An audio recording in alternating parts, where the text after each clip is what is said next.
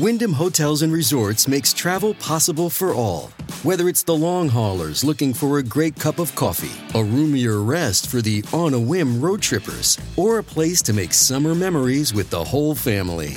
No matter who you are, where you're going, or why, with 24 trusted brands to choose from like La Quinta, Days Inn, and Super 8, your Wyndham is waiting. Get the lowest price at wyndhamhotels.com. Restrictions apply. Visit website for more details.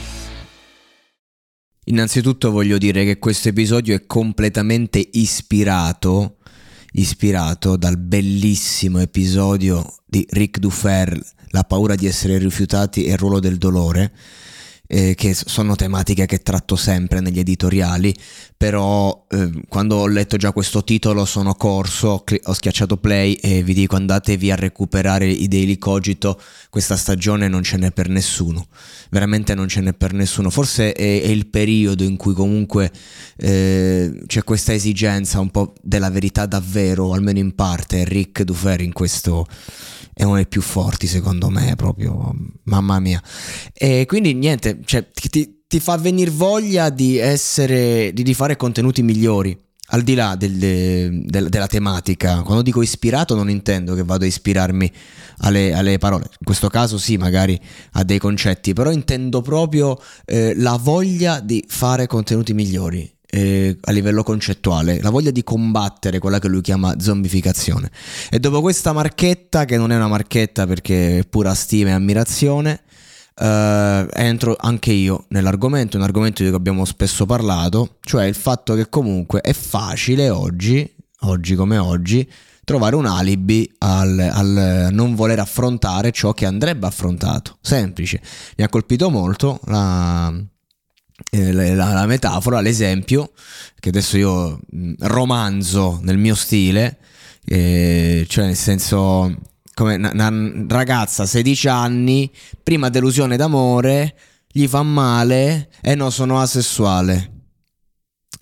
Come era il periodo, no, ma io non, non mi sento uomo, donna, non binario, ok? Ora, ehm, e poi se, se provi a contrastare e insomma vieni buttato in un tot di, di racconti eh, che del fatto che comunque sei patriarcale eccetera eccetera e tutte queste cose. E che succede? Che eh, nel cervello perlomeno il mio molto autocritico eh, ti ritrovi in questi casi soprattutto quando devi fare una conversazione pubblica con nessuno e, e, devi anche in qualche modo contrastarti per creare un dibattito, eh, ti, ritrovi ad, ad autocontrastarti come se avessi davanti, diciamo, il, il, la persona che può risponderti, ma su determinate accuse la persona che può rispondere chi sono? Ragazzini, cioè nel senso eh, a volte ci sono, vedo anche tanti adulti che...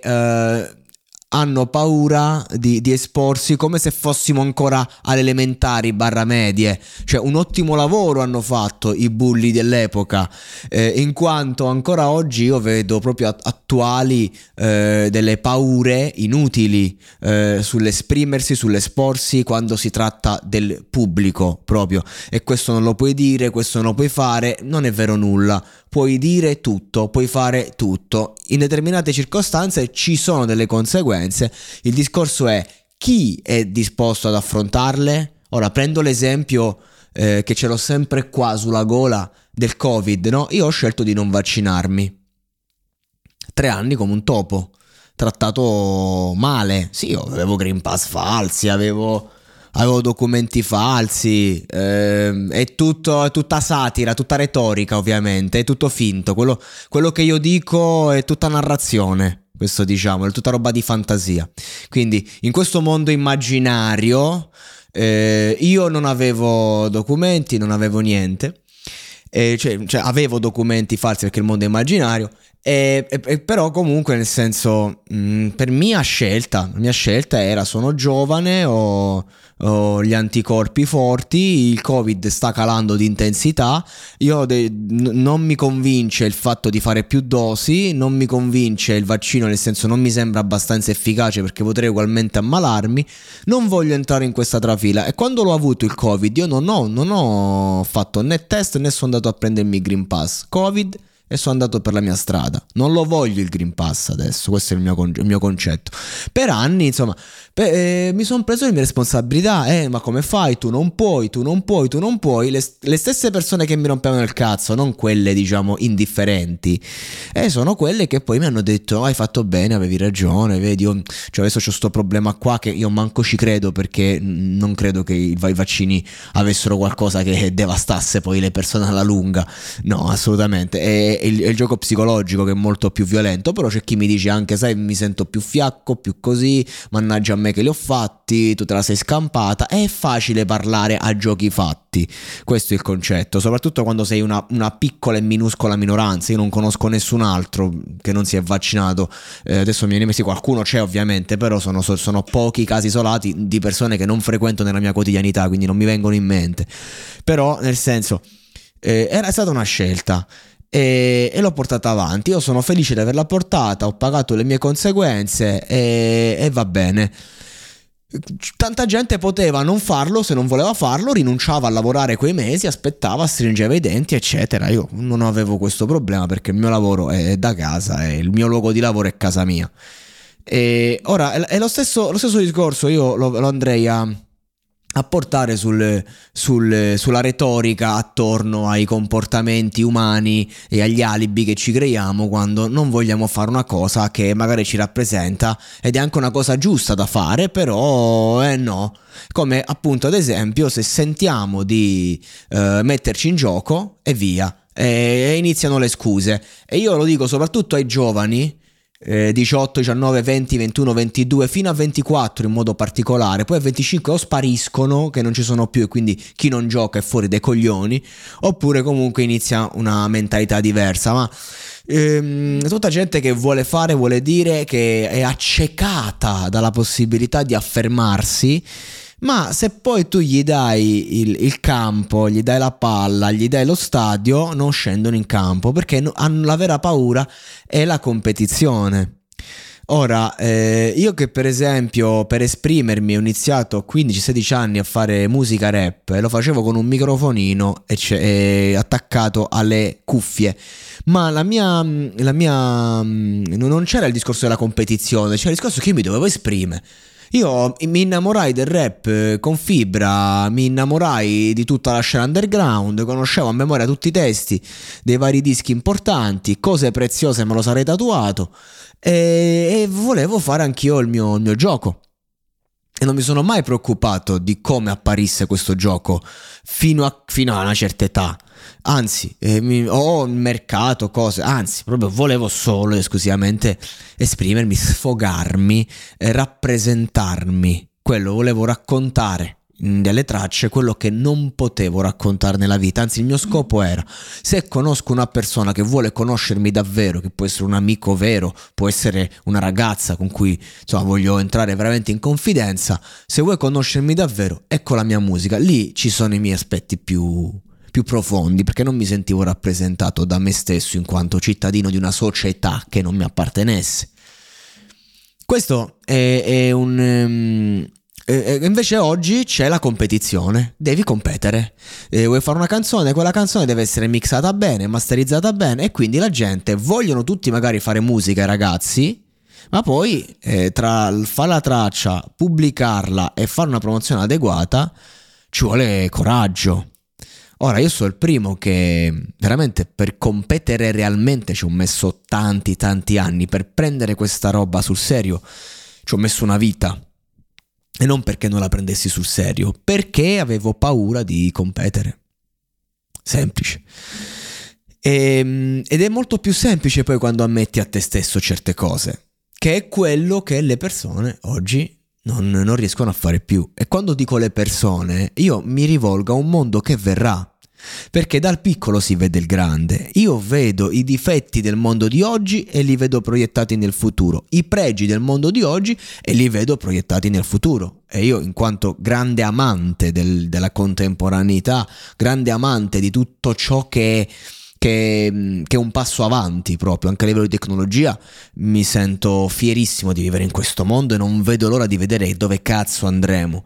E dall'altra parte eh, mi rendo conto che si sta creando un popolo di vigliacchi vigliacchi, eh, di codardi, eh, esprimo giudizi pesanti e, e, sono il primo che, che, deve essere vittima di questi giudizi perché uh, oggi c'è una confusione pazzesca e bisogna avere comunque coraggio oltre che paura.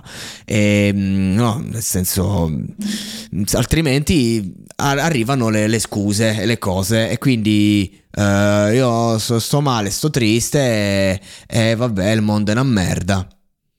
Sì, sicuramente, però andiamo un attimo a vedere anche uh, quanto abbiamo fatto noi per, eh, per, poter andare a dormire sereni, perché secondo me non è un discorso di vittoria o sconfitta o di competizione, è un discorso che se tu comunque ce la metti tutta in quello che fai e anche nei rapporti, nella vita di tutti i giorni, e poi alla fine della fiera eh, arrivano i risultati con te stesso, nel senso che sei più tranquillo, nel senso che puoi anche accettare una sconfitta se hai dato tutto.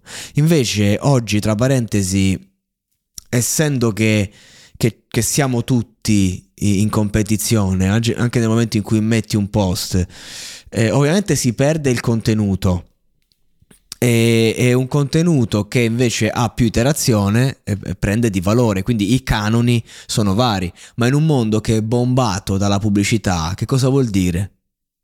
Se tu vai a studiare il, le statistiche dei, dei, profili di successo, tu non sai dove c'è un, un contenuto organico, dove invece c'è una promozione mirata, e, e, quindi è come giudicare un artista dal singolo radiofonico quando magari stiamo parlando di un artista molto underground che ha fatto un esperimento. Uh, questo, questo, questo è, un, è, un, altro piccolo esempio che va, diciamo, a, a, ad alimentare questa serie di, di, cose deliranti e in ordine sparso di questo episodio che apparentemente sembrano non avere senso, ma in verità sono tutte faccende ben collegate e ben presenti in, in una società che è quella di oggi che eh, insomma eh, ci, ci, accompagna in qualche modo nella, nel nostro dormire. E non è solo un discorso di cellulari eccetera eccetera è anche un discorso relativo al fatto che, diciamolo, siamo un popolo ricco. Ricco. E questo, e questo ci, ci, fa domandare che cazzo la faccio a fare io una cosa? C'ho a mangiare, c'ho a dormire, c'ho a bere, c'ho da lavorare. Basta così. E allora siamo tutti una banda di porchi viziati, tutti qua di porci viziati, che non sanno che cazzo devono fare e allora stanno lì a, a rompersi le palle a vicenda, a giudicarsi e a inventarsi complessi che non esistono, dando valore a cose che un attimo arriviamoci a capire. L'ho detto mille volte. Sei non binario, cioè hai 16 anni, un attimo datti il tempo. Magari sei semplicemente omosessuale, sei semplicemente eterosessuale, magari sei trans, sei quello che ti pare, ma un attimo, con calma.